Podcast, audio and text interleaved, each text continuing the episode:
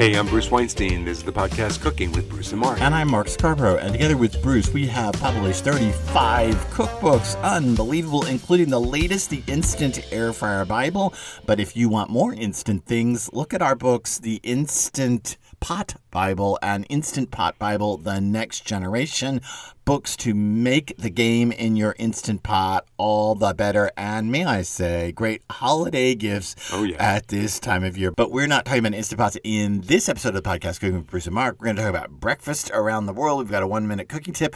We have an interview with a long-time friend and cookbook legend, Rose Levy Beranbaum.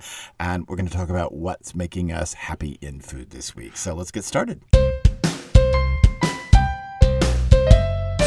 I thought it'd be really fun to talk about what we like for breakfast. Okay. And then to talk about what people around the world like for breakfast. Oh, and what we like for breakfast. And I have very specific breakfast yeah, needs. I mean, Mark and I are not your typical Americans into the pancakes and waffles No. and bacon and eggs. Neither of us drink orange juice. No. We don't even drink drip coffee. We make our lattes every morning. We do. We like our. We're really pretentious, and we drink our lattes. I have to tell you that the when I went to Paris in oh man, this has to be about 84. I went to Paris and I'm out of college and I am, you know, basically a baby adult. And I go back to, Paris and, uh, you know, I have my cafe au lait every single morning, of course, in the hotel I'm staying in. It's, uh, listen, it's a charmless hotel at the time, way out in the 15th, which was Nowheresville back then. And um, I, I am having my cafe au lait every morning, and it's so delicious. I was like, I'm gonna have this every morning for the rest of my life, and so I have. I always have an espresso machine. I always have a frother. I make a bowl, un bowl. But, I have a bowl every single morning of my life. In fact, during COVID, we decided since we weren't traveling at all and we were not spending money on traveling, we splurged on a really nice ECM espresso machine, which is a German machine designed by Italians. And we have decided that the coffee we love more than anything else is monsooned Malabar. Oh. We've talked about that before in the podcast. Brilliant. It is a very low acid, deeply, richly flavored coffee, and that is how we start our day with those. And sometimes we will have toast with my homemade jams. Mark likes a little piece of cheese, but that's what we like for breakfast. I breakfast. like I like a little piece of cheese with a piece of fruit. That Yeah. is my favorite breakfast. I like, uh, and it usually not soft cheeses like brie or camembert. I like harder cheeses in the morning, um, pecorino. like pecorino or manchego or the midnight moon.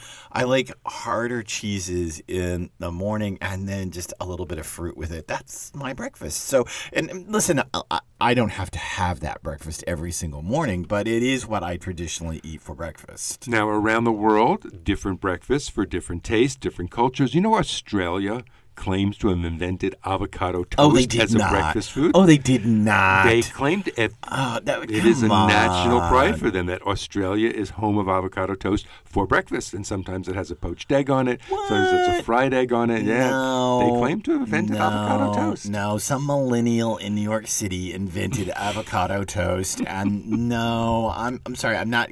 I am not being disabused of my mythology. I love avocado toast. If I you do don't know what it is, you just take a piece of toast and you slice up an avocado, you smear it on top, and then in my world, you do a squizzle of sriracha on top of that, a little salt. Yep. That's a good avocado toast. Yep.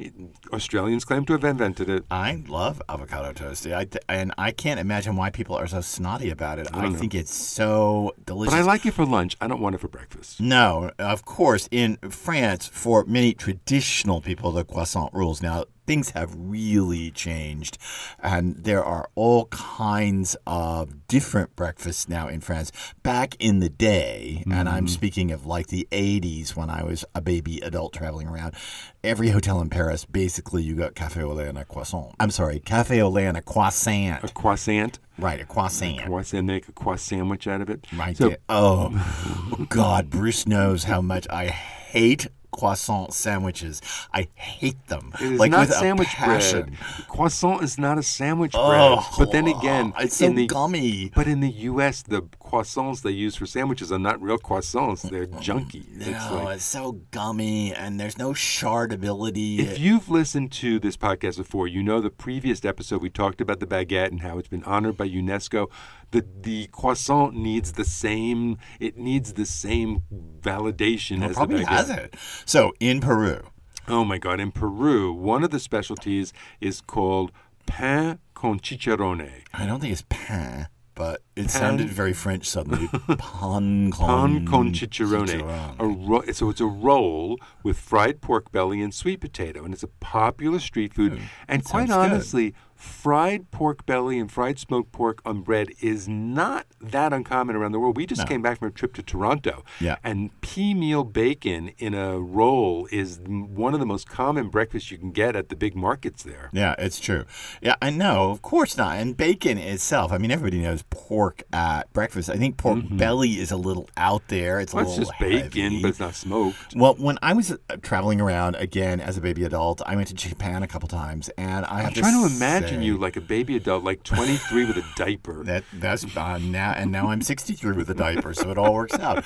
Um, I I of course was uh, a total rube from Texas and knew nothing, and was so shocked when I would get my fish and miso and uh, you know a breakfast with rice in it, and I thought, what? Wait, isn't this dinner? I mean, this isn't breakfast. No, it's it? not dinner because it's a smaller portion. But Right. in Japan, the classic breakfast is going to be miso soup, rice, and fish.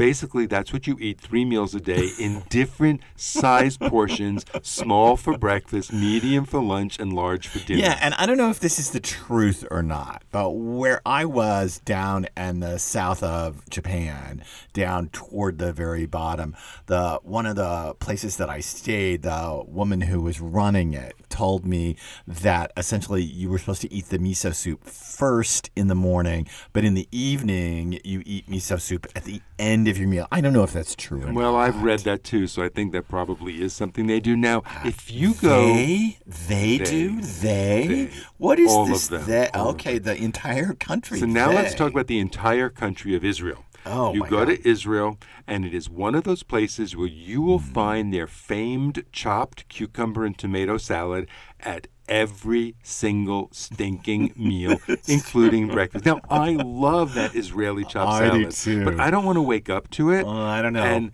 but you get it. You can get the hummus. You can get some Oh, pita. That's So- like my favorite meal. So, do you want to get up and have hummus and chopped salad for breakfast? Good Israel. I, I, I don't know that. I mean, I know I'm opening myself up. Please don't at me. Don't email me like crazy and tell me that you can get bacon and eggs in Israel because you Well, probably you can't get can. bacon. You know how hard it is to get bacon in Tel Okay. Aviv? Okay, I bet. I bet it's not hard to get tofu bacon. Tofu. Tofu bacon, however they say it. I bet. Uh, no, pork bacon, sure, in Israel, but It is hard to get. But listen, this is absurd because people in Israel, not every house wakes up and makes the same thing. So there's a little bit of racism here that's making me very uncomfortable because I can tell you in the next instance, it is truly not true. I mean, yes, there is this thing called the full English breakfast that's beans and eggs and bacon and toast. But I have to say that no Brit I know eats the full English breakfast. When we go to England, I eat it every day. Oh, and in Scotland, now, I when do you have so much diarrhea? And oh, for God's sake, I Look, one should not eat that all for black breakfast. pudding every morning. Okay, that I like. Black pudding, which is basically blood pudding, mm, haggis, That I bacon, baked beans. Now we're, now we're stuff I like. What a breakfast! That's fabulous. Thank you, Black pudding is a delicious thing. thank you, Scotland. and I think black pudding on a piece of crunchy toast is just sublime. Mm. But I listen. Nobody eats the full English. I guess somebody does. I, my hunch is tourists eat the full English breakfast. Well. I mean that's what I think. But what do I know? I don't. You know. I, I don't know. I, I know a lot of people would claim that. That given the proliferation of waffle houses, that every American eats waffles for breakfast. So what do I know? I don't know. Mexico, of course, uh, the uh, common breakfast food is the chilaquiles. Mm, yummy, yummy. just delicious. Basically, I look at chilaquiles as kind of matzo brei of Mexico. You take the leftover tortillas, leftover you- matzah, you cut it up. And you fry it up on a grill top, Mm. just like matzo brei. But instead of topping with maple syrup, you top with red or green salsa, with a crema, some fried eggs, Mm. onions, queso. You know what? We should try that on matzo brei. Salsa, crema, No. fried eggs, No. queso. no, first of all, matzo brei. yeah, Sorry, now don't at me. Matzo brei is disgusting. Mm, it is Gross. delicious. But it's only good pancake style. Those who eat it scrambled style, they can just stop. Y- You all can stop everything as far as I don't want mushy matzah in eggs. That is just not attractive. I but you know what? Part of that as to and this is this is I think really what's uh, crucial to all of this is breakfast foods tend to be very ritualized and you remember certain things from your childhood like matzah brei, which of course as a good guy I didn't have growing up. I didn't have matzah brei until I moved in with Bruce. I didn't even know what it was, and I had it, and I have to say I didn't like it. But it, on um, in all honesty, but see, I just have the childhood essence, echo. What is that resonance around it? I mean, I grew up a goy. I guess it's You donuts. grew up d- buttering donuts. yeah, we did. We I buttered mean, donuts in my house. We buttered glazed donuts. Buttered donuts. And this is the part that kills me. My mom, who is just turned 90 and is still around, my mom uh, would we'd get glazed donuts and she'd put it on a them on a baking sheet and put them in the oven so they would get kind of weirdly crunchy and all the sugar would melt and adhere to the baking sheet and then she would shard them up with a spatula. What what are you doing And glazed donuts? them. and then we would butter them because they'd been dried out. My mother shoved everything in the oven. It was so bizarre. Donuts shoved on a baking sheet, fresh donuts in the oven. It's so bizarre. But uh, all of that said, I think that breakfast is super ritualized. It And I think it's one of those meals that people have that they, you know, you have what you like, and it's very hard to break out of it because it's something that you do, whether it's your granola or strawberries or I'm, if you get up and make bacon and eggs every morning. or if you live in the Netherlands, you get up and you have bread with hagelslag. And that is That's basically so mispronounced. Oh, well, I'm not. I'm not from the Netherlands. I'm not Dutch. I don't know how to pronounce it. So oh. first, your bread is buttered. Then it's covered in tiny chocolate sprinkles.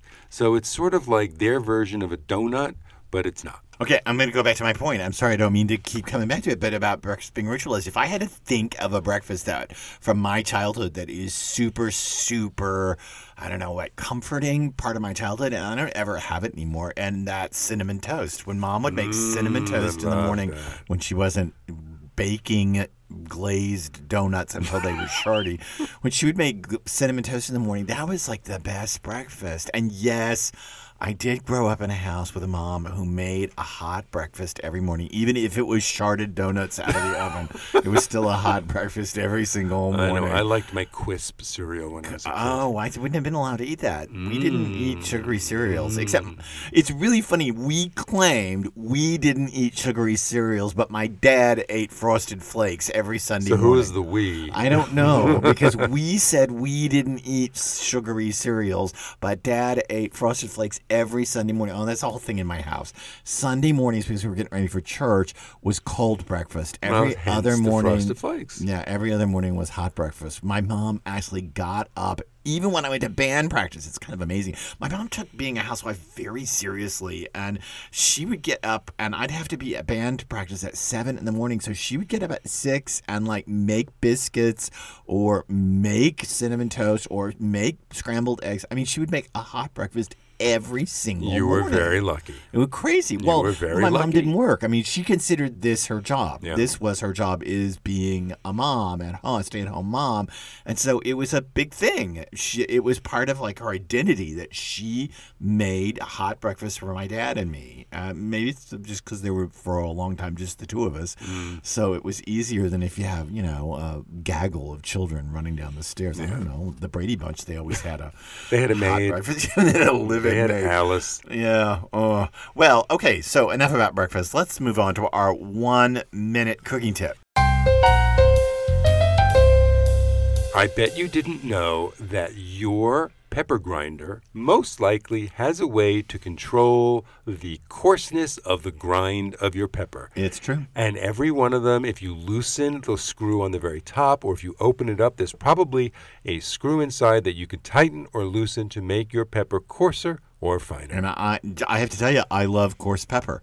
So I love coarsely ground, not finely ground pepper, which is why I like it out of a pepper mill because I can get coarser pepper. You can get just uh, what you want. I, I and I'm one of those annoying people who, when they pepper my salad, you know, in the old days, and they bring over the giant oh, the four foot pepper grinder, the giant novelty pepper grinder.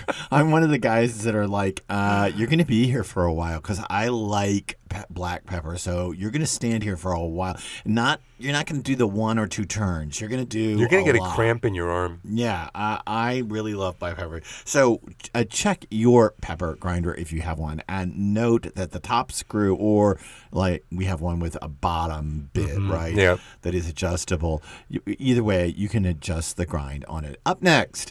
Bruce's interview with our longtime friend and the legendary cookbook author, Rose Levy Beranbaum. Her cake Bible, the cake Bible, is still on our shelves and is still a well used book. Rose has a new book out, The Cookie Bible. So take it away, Bruce. This morning, I am so excited because I'm speaking with Rose Levy Beranbaum. She is the award winning author of 13 cookbooks, including the classic The Cake Bible. Her website, realbakingwithrose.com, has created an international community of bakers who turn to Rose for all things baking. And she has just published her latest book, The Cookie Bible. Rose, thanks for joining me. Well, it's a pleasure after all these years that we can get together. So I just love that you start your new cookie Bible by talking about kids. Tell me a bit about how you see baking cookies with kids. I have to tell you a little history. I don't know if you know Elizabeth Karmel, who wrote Taming the Flame and Girls at the Grill, but she introduced me to her young nephew and asked if I would come and give him a, a, cookie lesson for Christmas. And he was about four years old and he was really good. And then the next son was born and he joined the group. and the third son, so I was ending up giving three kids cookie lessons. And I learned something myself very interesting because the oldest boy, when he was about eight, I said, don't use a timer for this. We were using the mixer. Just count to 20 seconds. And he said, But if I count faster, will it work? And I thought, Okay, I've often thought that myself, rather wished it myself. But I realized that for kids to, when they're learning baking, they're learning just about everything valuable in life. They're learning patience, art, science, math, a really wonderful way to teach kids and also to connect with them. Because sometimes you think, well, what do you, what would kids be interested in? That I have to say to them. They they have their own world.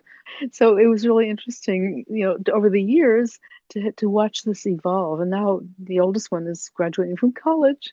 So that was uh, the, the kind of came to an end, but we did this for years. You were very lucky to do that, and they were lucky to have you as a teacher. Can you remember your first time baking cookies? Sort of. I mean, my grandmother only one time ever made a pie, and she gave me some pie dough to, to make a little gingerbread man. It wasn't gingerbread, but they call them gingerbread men when they're that shape.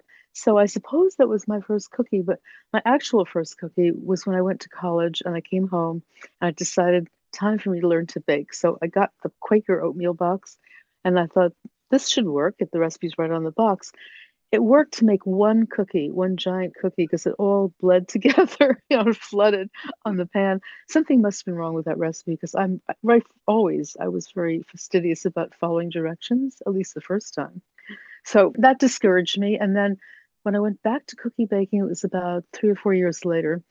I was working at Educational Testing Service in Princeton, and someone brought in a cookie, which is actually called takja in Dutch, which means little cake. And it was buttery, it was tender, and it was delicious. And she gave me the recipe, and it worked.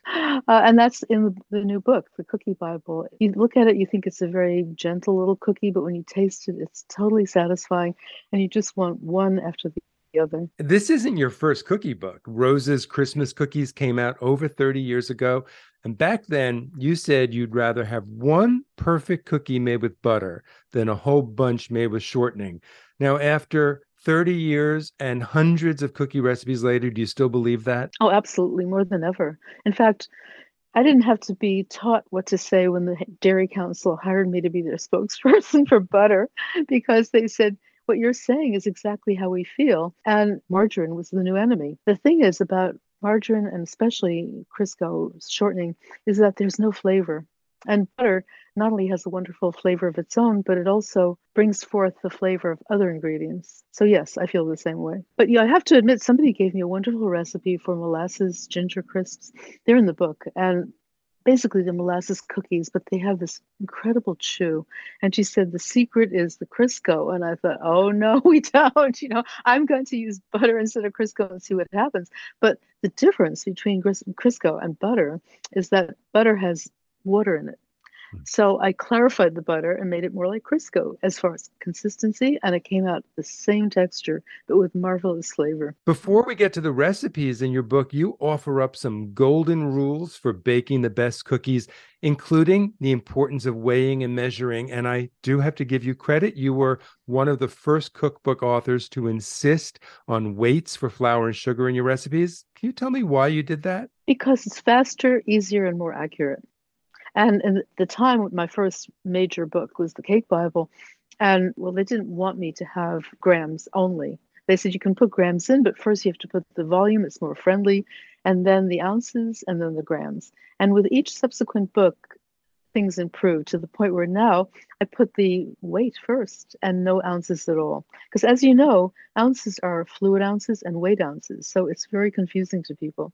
I think it's much more streamlined. I don't know of any other cookbook that put weights in until the Cake Bible came out. And I remember Peter Reinhart called me one day and he said, I don't want to do this without your permission, but could I use weight charts the way you did? And I thought, wow, so many people are ripping off other people and imitating. And here's somebody who's polite enough to even ask. I want people to do it because that practically ensures their success. You know, there of course there are other tips like your oven temperature, but thing is, with weight, if you don't weigh and you don't say how you're measuring, you could end up with instead of one cup of flour, one and three quarter cups of flour. So that's why weight is, is such a joy, and scales these days are much less expensive and accurate. And I want to talk about flour for a second before we get on to other questions. Is there really a difference between bleached and unbleached all purpose flour when you're making cookies? Yes, and I often wonder why people don't specify in recipes, they just say all purpose flour because Unbleached flour has a slightly higher protein content, which means that it won't be as tender and also will brown faster.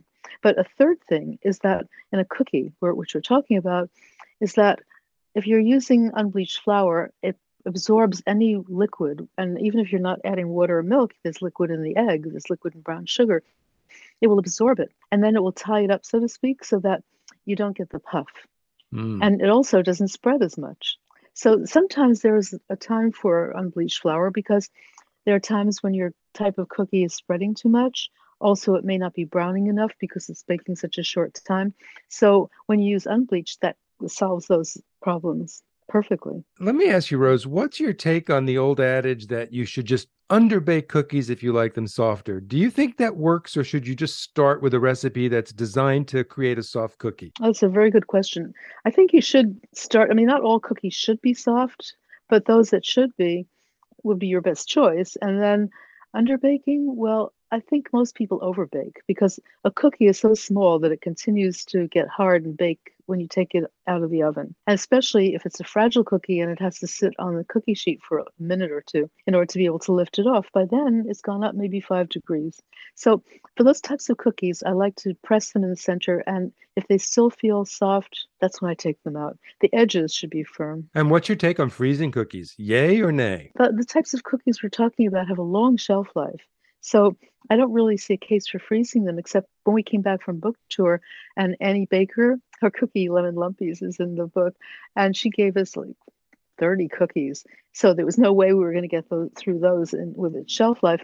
So we do have them in the freezer, and they're fine. And one thing you can do is to put them in the oven at 300 for a few minutes and kind of revive them. Are you not a fan of eating frozen cookies? Sometimes I can't resist. Well, there's one cookie in the book actually that is better frozen, and that's because it has such a high sugar content. It doesn't get super hard, so it's not going to break your teeth. Mm-hmm. And it's even better when it's that cold because something that inherently by nature is sweet, like um, toffee, or the pecan cookies. That you actually want to temper the sweetness by eating it frozen. Hmm.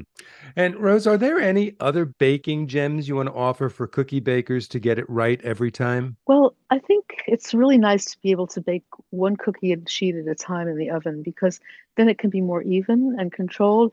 A lot of times I've seen cookies that are too brown at the bottom, Hmm. and you can lift it up to a higher shelf or you can double pan it, put one pan on top of the other. Mhm. I mean, there are also the pans that are insulated, but you don't want to use them for things where you want crisp. So there's a lot of ways you can control that. I think tips are more important than even recipes. There's so many recipes out there, but if you can if you can write them right, it's the tips that really matter. And this new book, The Cookie Bible, is just packed with tips and your wisdom and knowledge about cookies. And it is just so much fun to read as well as bake from. And I want to go and talk about some particular recipes. You have in the rolled cookie chapter a recipe for tahini crisps. Now, I love tahini, but I need to ask you what is it about sesame paste that you like? What does it add to this cookie? Well, here is a really important tip, and I discovered this when we were teaching at the Cambridge Culinary in Boston, and they made over a hundred, and we got there a day early because of the nor'easter that was anticipated. So we worked with everybody, which we had not done before, and we saw what was happening. They brought some tahini crisp dough for the cookies that they thought they would make as an extra, and it was so oily. And I said, "Didn't you stir the tahini?" And they said.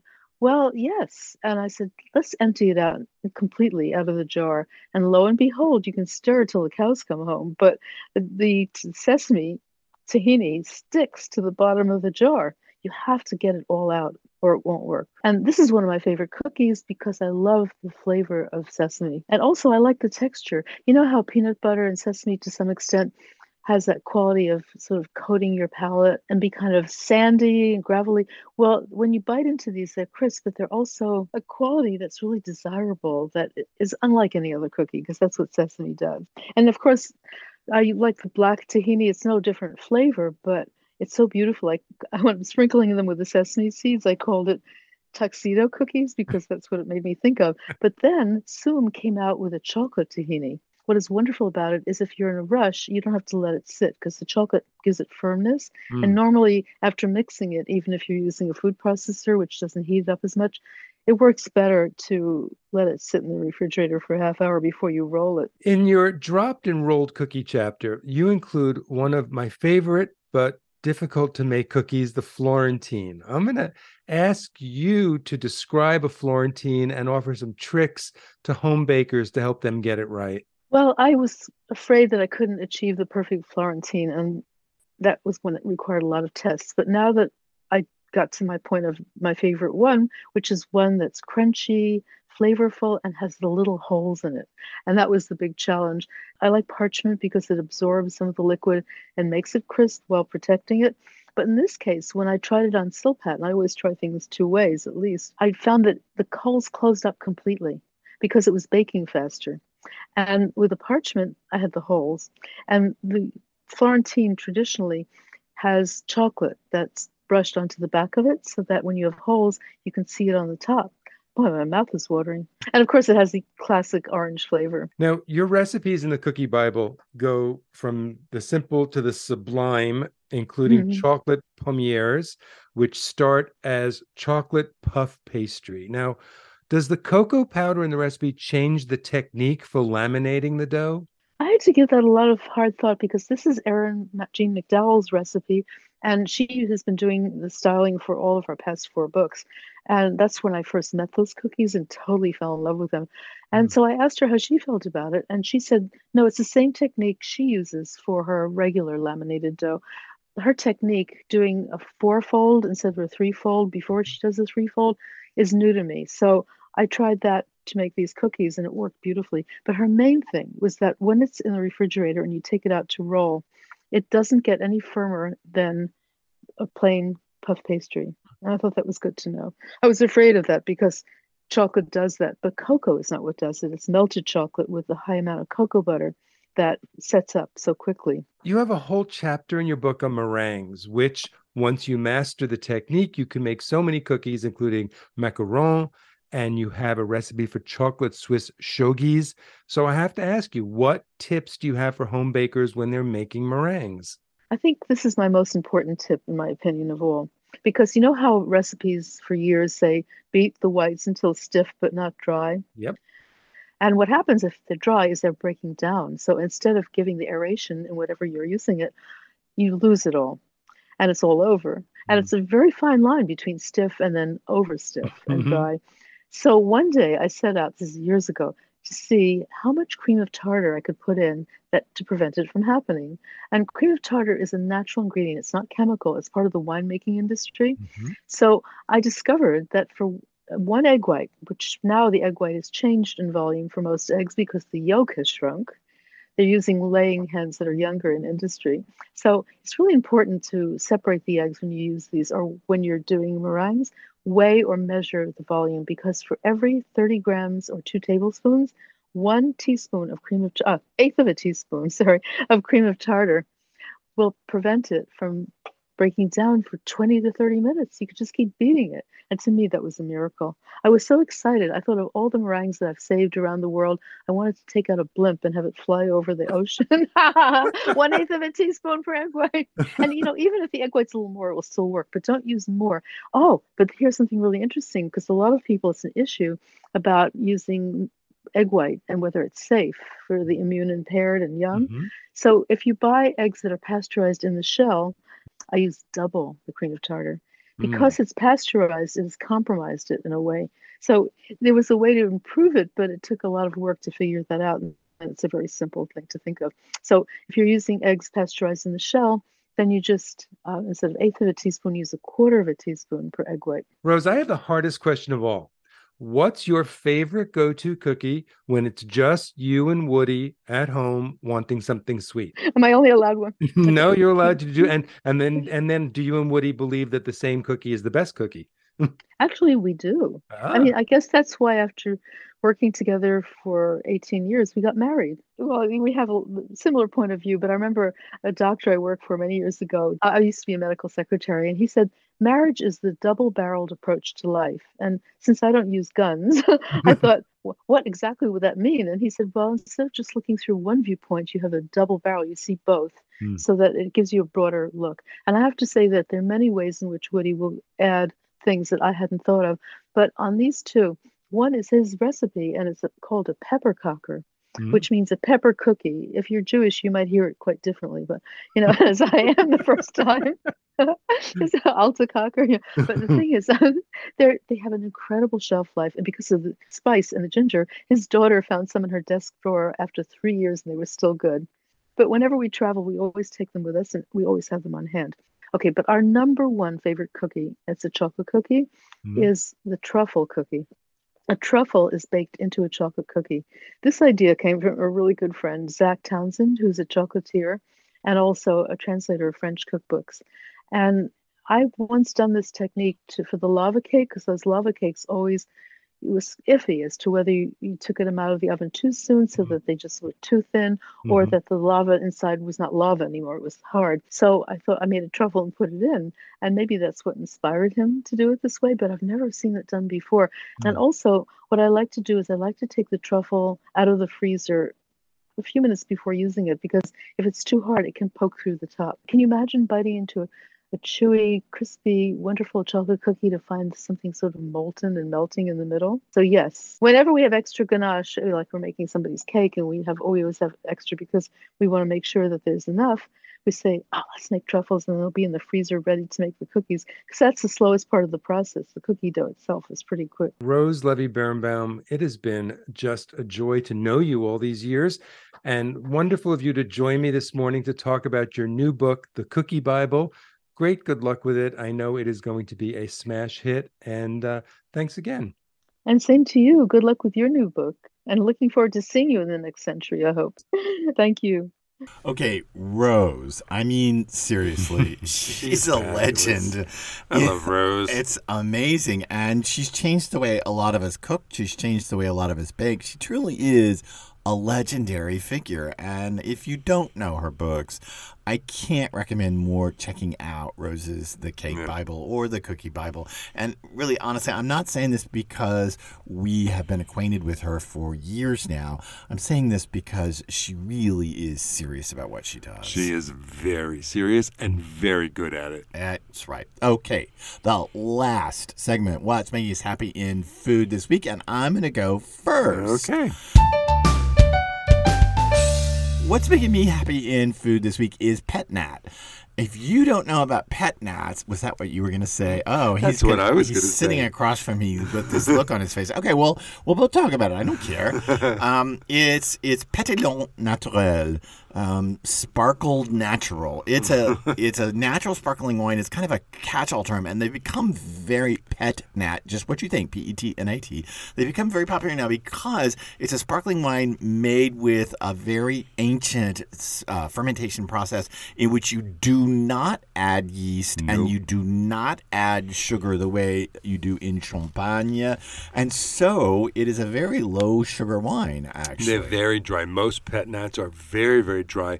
and They, very bubbly. well, it's funny because Very bubbly. They, some of them just come with a regular cork in it, so when you pull the cork out, you hear a little bit of a pop. We actually opened three bottles last night to have with friends, and who had like Coke, old-fashioned Coke top bottles, Yeah, where you pop yeah, it off, Yeah, yeah. and those had loud pops and very, very carbonated, and it was so delicious. And the nice thing is, pet nats are not as expensive as champagne. No, yet, no, no, no. As far as I'm concerned, many pet nats I've had are better than champagne. Well, They're not as yeast. I no, do like not I, yeasty I they like don't have the really yeast. yeasty Yeah. champagne. I like Yeah. toasty champagne. Yeah, these don't have the yeast. So if you're actually not fond of a yeasty champagne, you probably would like a pet nat, and you can get a really good pet nat for about twenty bucks versus needing to spend at least thirty Oh, bucks for a good yeah, champagne. Even less, right? Fifteen bucks. Yeah, I think the mean, ones last night were sixteen ninety five each, and they tasted like thirty dollar bottles of wine. They were really delicious. nice. I love Pet Nat, and if you don't know about it, it's the kids, the, the the young millennials and the Gen Zers are very much into Pet Nats right now. They're very popular. I think that there was kind of a play toward orange wine for a while, and I think that was too hard. yeah, I'm not If fond of orange wines all that it's much. A, it's a whole thing. We can talk about it another time, orange wine. But but pet nats are a fad kind of right now. But They it's are. a justifiable fad because they are truly amazing. Look them up, and when you go to a wine store, ask, or if you shop at wine online. In fact, in the past, Mark and I have talked about Empire Wine in Albany as one of our favorite places, and one of the places we did is our holiday gift guide. And you can just go there and search PET, new word, NAT, and it'll show you what pet nats they have. That's where we got the one that we had enjoyed last night. It was from France. They make them all over the world, so you can get Yep. pet nats from Italy, pet nats from Australia. England, from Australia, from Germany, from South America. But pet nat, no matter where it comes from, you are going to have a wine I think you're going to like. I do too. So that's our podcast, Cooking with Bruce and Mark. Thank you so much for being along for part of this journey with us. We are thrilled that you tune in and are with us. If you can rate this podcast, that would be fabulous. We really appreciate the ratings because, again, as we say all the time, we are unsponsored. So those ratings help us in ways that sponsors would traditionally help a podcast like this one. We uh, choose to be this way right now because we get to say whatever we want to say whenever we want to say it, like about Pet PetNat. So uh, we would appreciate if you would rate it and if you subscribe. And thanks for being on this journey. Continue it with us on our Facebook page, Cooking with Bruce and Mark, and on our YouTube channels and TikTok channels, also called Cooking with Bruce and Mark.